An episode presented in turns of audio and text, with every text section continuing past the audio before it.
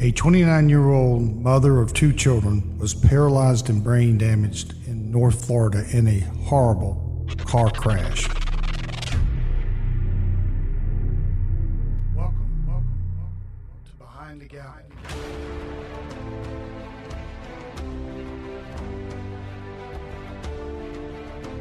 The law can be a difficult trail to navigate. There are cases that change precedents, and there are cases that change America. Some you know, and some you don't. Join Brian Cruz and Becky Granado of Cruz and Pescara as they dive into the most notorious cases in America and the ones you may not have heard of. This is Behind the Gavel.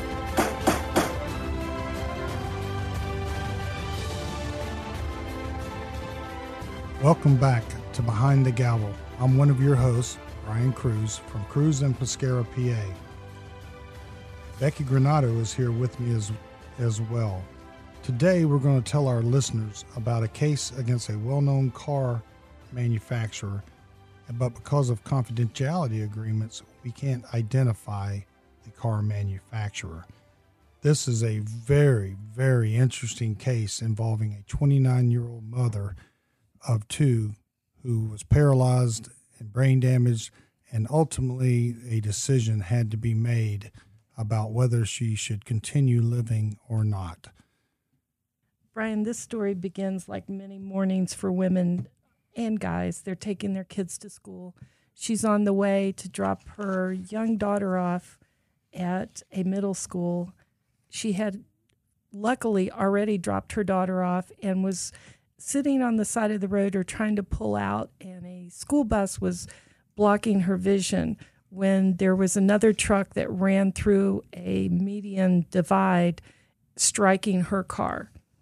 Yes, it was a very significant impact. In fact, I believe her car flipped, and uh, from that flipping, uh, she had to be extracted from the vehicle uh, by the fire rescue personnel, who, of course, uh, put her on a backboard and then took her to the hospital.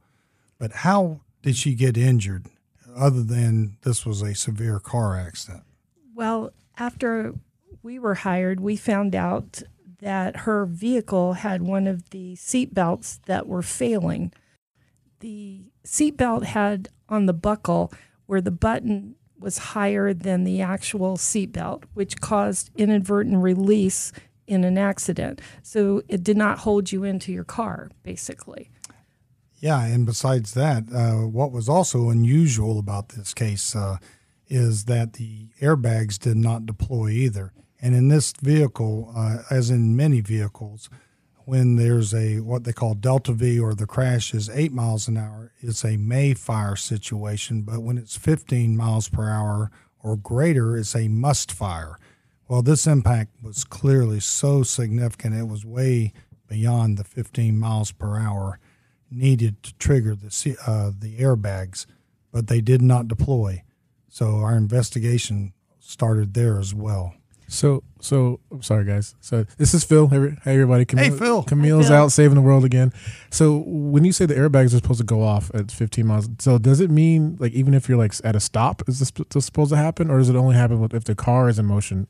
Okay, good question. And what it means is that the other vehicle hits your vehicle, and it's greater than 15 miles per hour yeah. change in velocity, then the airbags must fire. So there's a pretty low threshold when you say eight miles per hour about airbags. So you you know they have to worry about them firing when it's not necessary, but also they have to worry about them not firing when it is necessary.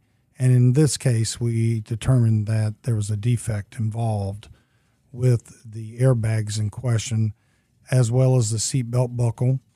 And what happens if you're not kept restrained in your vehicle or the airbags don't work as well? then you're thrown around kind of like laundry in a washing machine or in a dryer. You're just tossed around during the accident. And that's what happened to her. One of the first things we look at, because the defense would like to argue that how do we know she even had a seatbelt on? So, question number one did she have it on? You can go back, even if she had been taken out by the ambulance or the paramedics and they hit the button and released the seatbelt, you can go back and see on the seatbelt webbing, you can see marks, microscopic marks that showed the seatbelt was on her and stretched hmm. like a rubber band, stretched, and it didn't go back. So it leaves marks on the webbing. So we were first able to figure out that yes, she did have on her seatbelt. Then how did it come loose? Well, part of that would have been in the rollover part, her arm could have inadvertently hit that button that I told you was raised up over the belt. So she hits that button, it comes off. So the airbags don't deploy, the seatbelt is defective, and she ends up with what I consider just horrific injuries.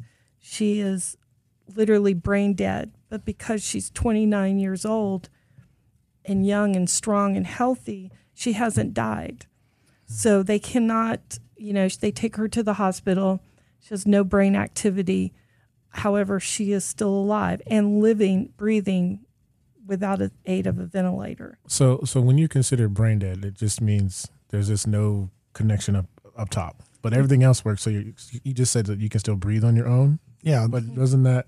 So I don't know anything about Okay. medical stuff. well, So Brian, help me out here. All right. How can it? How can if my brain is not working? How can I breathe on my own? Well, okay, there's different parts of the brain, and uh, basically the breathing occurs through the basal area or the back of your uh, head in that area, and it controls your breathing. Um, your frontal lobe, for example, is, is the front of your head and it does your executive thinking and processing. Your temporal lobe is like where your temples are, and it does, in general terms, um, whether or not uh, your your moods, uh, your, your irritability, your temper, things like that. And so there's various portions of the brain. So the the brain, the thinking portion of the brain, which is what we think of as the brain, that can be damaged and you're not functional, but yet you, your body is still functioning because it's on automatic pilot. Is, be- is the best way to explain it from the back of your brain, and then you can continue living. And so, what happens if somebody's in an irreversible, persistent vegetative state?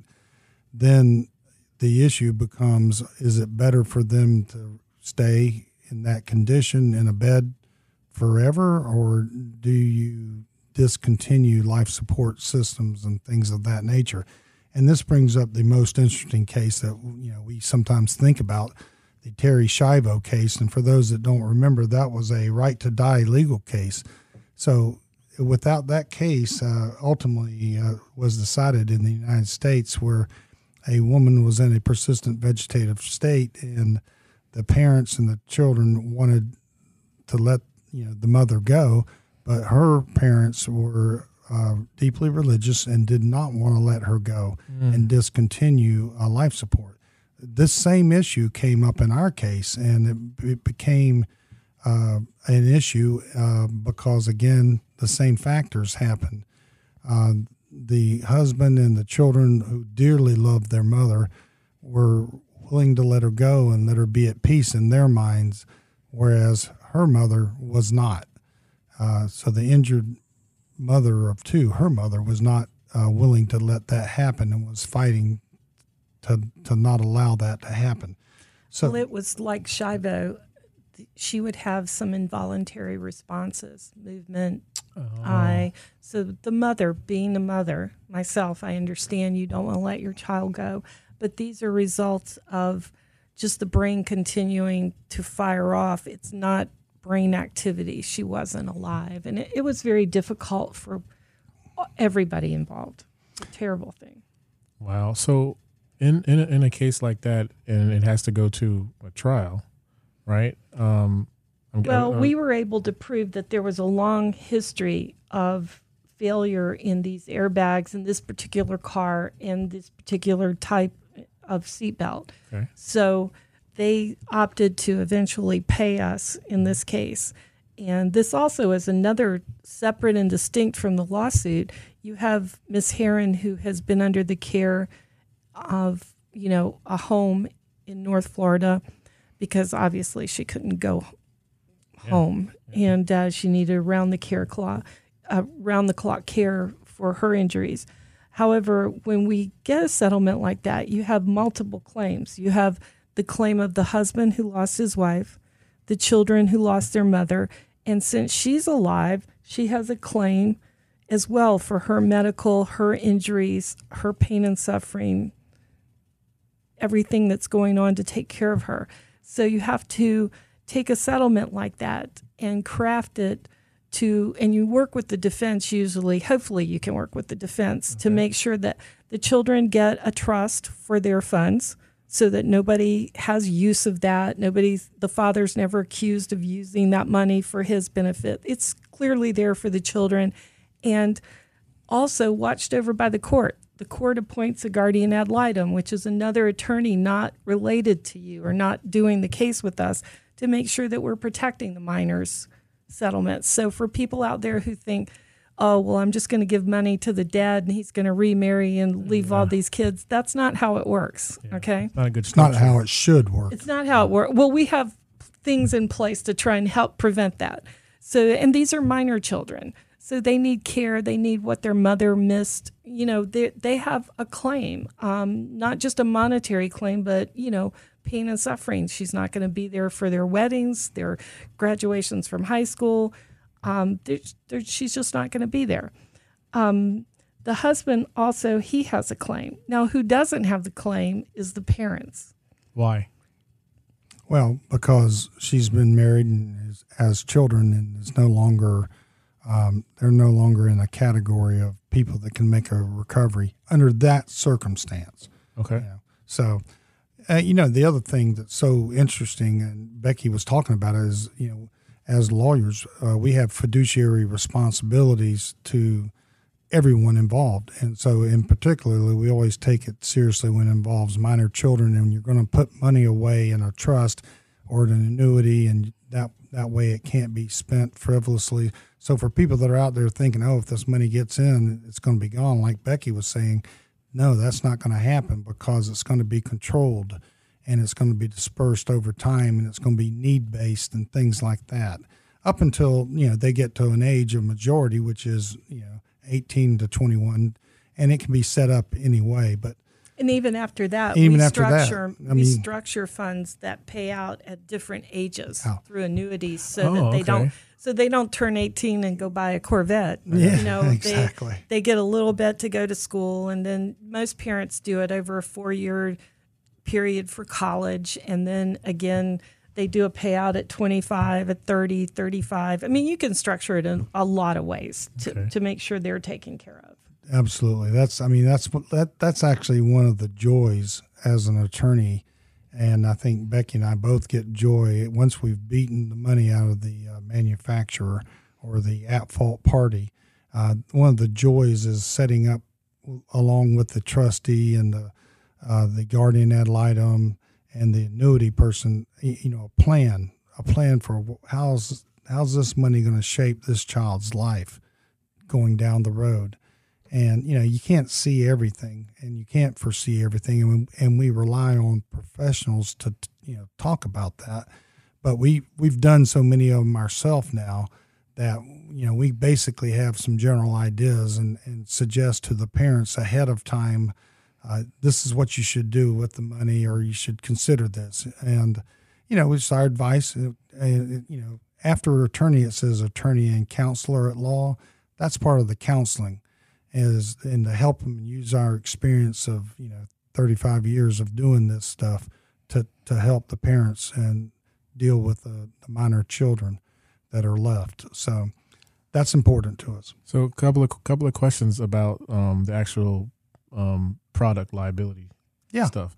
So um, when you have an issue with like with the seatbelt or uh, airbag, um, and there's been a recall, and let's say this person didn't get the recall or didn't know about the recall and let's say that situation happens what happens with that well a recall is a slam dunk oh okay if you have the accident before the recall and uh, because then they've admitted they know there's a problem with it and so you've got proof that there was a defect so uh, when we see that uh, you know that that makes us excited for our client. Um, if it's issued and the client does not receive it, then again they didn't receive it, but it's an admission by the manufacturer that there is a problem. Okay. So it's it's you know that's why they're so slow in getting those out. Well, they're slow, and also people buy a used car. They may not be able to track. They don't have a listing of who the you know the secondary owner, the third owner of the vehicle is. However, and this is just something for the consumer to know. I I learned this through all the years of working in you know personal injury and product liability. Go to NHTSA, National Highway Safety and Traffic website. They will have a list of all recalls that are out there for any vehicle sold in the United States. So I tell all my friends and my son's friends who are buying used cars now, why don't you check that out and make sure there were no recalls for any problems on those cars? It is a great service that we have. Yeah, in fact, I think the um, it's nhtsa.gov.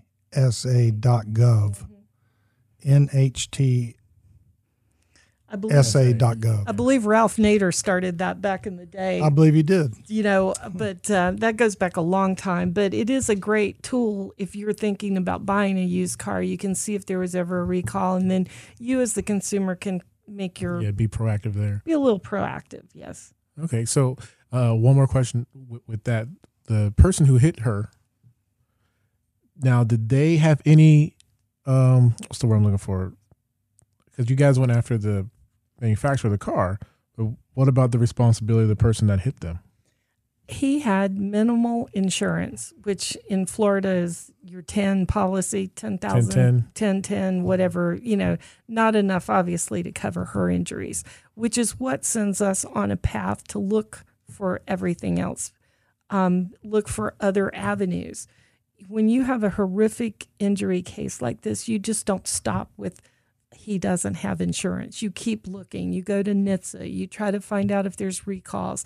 We Brian belongs to um, very many um, groups where he can reach out through the country to other lawyers and find out if there have been any other cases similar to these. Okay, like a cool network, Yeah, it's a cool It's a network. secret society. Secret got going on society. there. We let you. We'll let you in. What's your handshake look like? wow, well that, that that's actually very very interesting because I, I really want to know because especially here in Florida, I mean you guys you guys did one of my cases and you guys did our, our Kevin's our friends too. So I mean especially with people who don't have insurance or who are underinsured, I hear that so so many times, and uh, I, you know we do bring it up a lot, but um, when people say, "Hey, I, I have to get insurance because it's required," you know, people just think, "Oh, I'll get full coverage," but that doesn't full coverage doesn't actually mean full coverage. So, so Brian, you want to actually uh, school everybody on what uh, is recommended to get Well, versus what's required. I understand, and what's required is is pretty minimal, really. But w- if you think about it this way, I think it's uh, easy to understand. Remember, when you're buying insurance initially, you're buying it because you have to, and then you're buying it in case you hit someone else, and there, you know, then you would have ten thousand, let's say, as a minimal number, ten thousand in available coverage to cover bodily injuries to other people. Well, that's good. I mean, you have to do it, but what if somebody hits you? Who's going to take care of you? And the simple answer to that is get uninsured motorists, even if it's only ten thousand dollars, even if it's only twenty five thousand dollars. Get uninsured motorist coverage because there are so many accidents here in the Central Florida area area uh, where we have uh, people that are seriously injured and there's no insurance. The other adverse party who ran a stop sign, ran a stoplight, they don't have any insurance coverage, but they're driving around, and you may see them every once in a while in some of the beaters. Um, but sometimes people that uh, have nice cars, and you would think they would have insurance, but they don't for one reason or the other. And so that way, if you buy uninsured motorist coverage, you're protecting yourself and your family when your family's with you in the car. It typically is relatively inexpensive compared to the to the BI or bodily injury coverage that you're paying in case you hit someone else. So while you're at it, I would rather see somebody get 10 BI and 10 UM than go get 25,000 BI for the other guy and get zero UM. Yeah, See? I got you. Yeah. See, the other thing we talked about in a previous uh, podcast was hiring of experts. And the reason you want to make sure you're covered when we go do a product liability case, these cases cost us anywhere from a hundred to two hundred to three hundred thousand dollars. So th- we're not going to do this case if you're not seriously injured. What I'm trying to explain is that you must be severely injured or dead to to follow these uh, for us to pursue these product liability cases because they just are not cost effective for a smaller injury. So we're recommending that you're always covered by your uninsured motorist or underinsured motorist because those policies will cover those small. There was a there was a case that you guys did in one of the previous episodes. I think this is what you're referring to, where you had to actually recreate the scene, and so you got to you had to hire a bunch of experts to to, to even pull that off. That's correct. In this case alone, we would have had to have an expert on the seatbelt, an expert on the airbag, an accident reconstructionist, not to mention an economic, um, a PhD in economics to extrapolate out the you know life care that she would need and what she lost, what the family lost from her working, from her household duties. So these things add up to hundreds of thousands of dollars. So most personal injury lawyers are not going to be able to pursue a case where the injuries are not devastating. Yeah, I mean, it just it makes sense when you think about it. Um, if you know we take a case and it's only you know you, you've got an injuries of a um, let's say the case value is three hundred thousand dollars. Well, it doesn't make sense to spend a hundred, hundred fifty thousand to try to get three hundred thousand, and so often we won't take those cases, uh, but for that reason because they'll fight you just as hard on those cases but instead we recommend people have their uninsured motorist coverage. So to answer a question that I, I didn't answer really earlier, what do I recommend? I recommend you get as much uninsured motorist coverage as you can afford. At least, at least get you know, if you can, uh, you know, fifty thousand BI, fifty thousand UM. I you know I carry really high UM because if something happens to me, I'm the breadwinner in my family, and I, you know I had four four children and a wife, and and still do, and and so if something happens to me and I get brain damage, then I'm going to need every bit of my you know multi million dollar uninsured motorist coverage. You know. Now, do you guys do you guys notice since you guys do a ton of car accidents here? You are the I four lawyers. Do you notice that most cases are uninsured motorists, or or is it kind of balanced out? Well, we, we get, I would say one in three of our cases, there's no BI coverage. No, the other guy doesn't have it. So we have to end up kicking the case, or they have maybe a 10 policy. Yeah. That, that's one in three of our cases we get coming in. Um, so, Orlando is a haven for not have, and Florida itself, for people not driving with coverage. That's why it's so important. I know uninsured motorist coverage costs more than But it'll cost you more. Yeah, it'll cost you more in the long run. And I'm going to tell you that I speak from personal experience. My husband was struck on a bicycle, and our uninsured motorist, they left him. I, I still don't think they knew they hit him, but our uninsured motorist came in and paid a lot of the medical bills. So, sorry to interrupt. That's all right. He was on a bike, not On a a car. bike. How On does a- that? How does that? Hold up. You blow my mind here. So if I have car insurance and I'm on a bicycle Or a pedestrian. skateboard walking down the street, how? it's just that's what the law is. The- that's the good news. The car struck you. The, a car struck you, you don't know who the car is, and it leaves the scene, then you have your uninsured motorist coverage. So you're a pedestrian out on Saturday walking down the sidewalk and somebody clips you and knocks you down and breaks your leg and you end up going to the hospital. You have your uninsured motorist coverage available. If you're on a bicycle, Not only that, you have your PIP coverage if it's a small case. Let's Yeah. say you hurt your elbow or something, but you need to go to the emergency room. Your PIP coverage will cover 100%. Yeah. 100%. Now, does does the same rule apply if you're a passenger in a car? Yes, Absolutely. Good question. Yes. Good question. You can get your UM and the driver. Let's say that Brian's riding with me. I have UM, he has UM. Okay. Okay. He can go, he can make a claim on his own UM. If that isn't enough to cover his medical bills, his pain and suffering, his problems, he can come after my UM. Gotcha.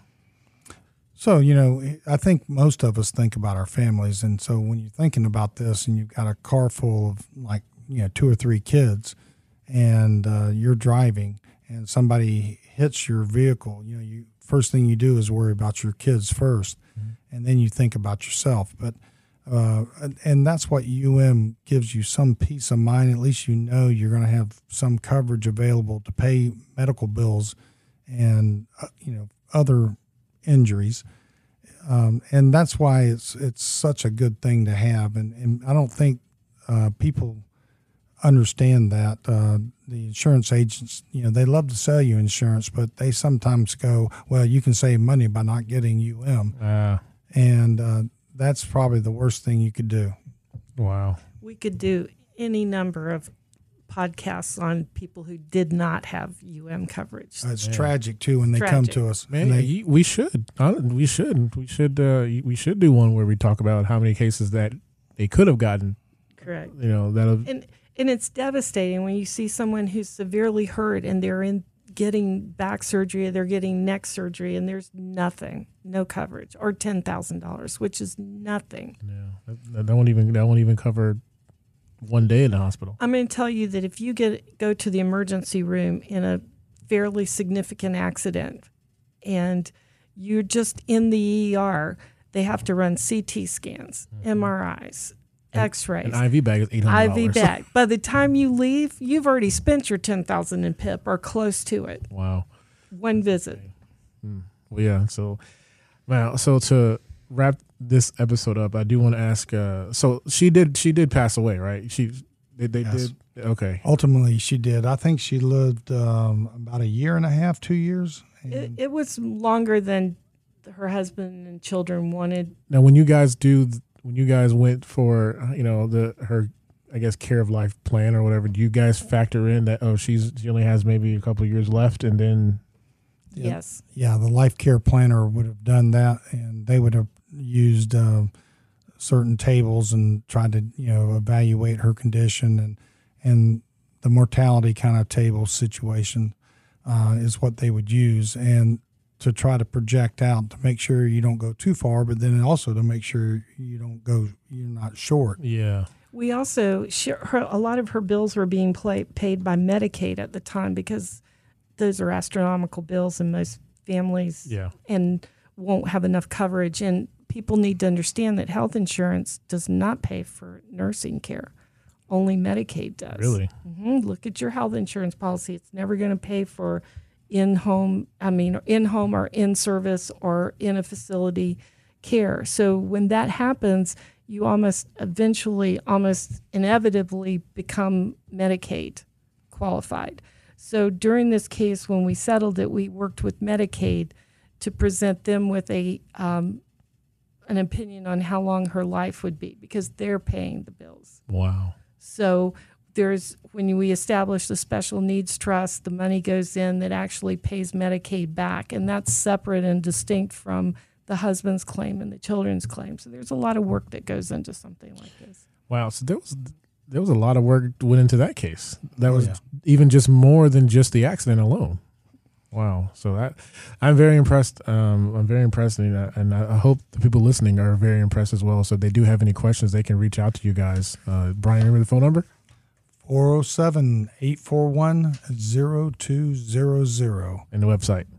What is our website? Cruzandpescara.com. That's right. So I want to see you guys next week. It's going to be great. But I do want to ask you guys one question. Brian, pull the plug or no on you? Do you want to stay stay stay around or no? Well, if I'm in a persistent vegetative state, which I won't know, but I guess the doctors would pull the plug. Becky, Pull the plug. I There's think- nothing good about I think I know it. what will wake you up though. We say the Gators won. Yeah. Well, Brian and I, strangely enough, Brian and I agreed that if neither one of us respond to football, it's over. Wow. Thanks, guys, for tuning in. We'll catch you next week. Thank you for listening to Behind the Gavel. Join the discussion on social media at Behind the Gavel. Again, that's Behind the Gavel, all one word. Tune in after the break for a preview of the next episode of Behind the Gavel.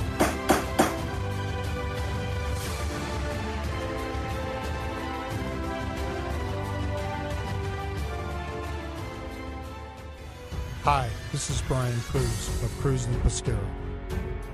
If you're in an automobile accident and you're injured, listen up. First, go to the hospital. Next, call your lawyer. Why? Because you need advice. Call Cruz and Pescara, your I 4 lawyer. 407 841 0200. 407 841 0200. Cruz and Pescara, your I 4 lawyer.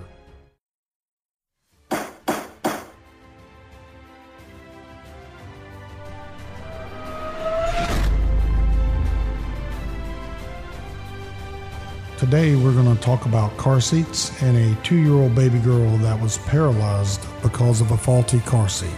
This was a really fascinating case uh, that you and I worked on together and uh, involving just, you know, such an emotional case. Uh, you have your child, and the child's in a car seat, and you think your child is safe. And then you get involved in that accident and the child is uh, severely injured. You know,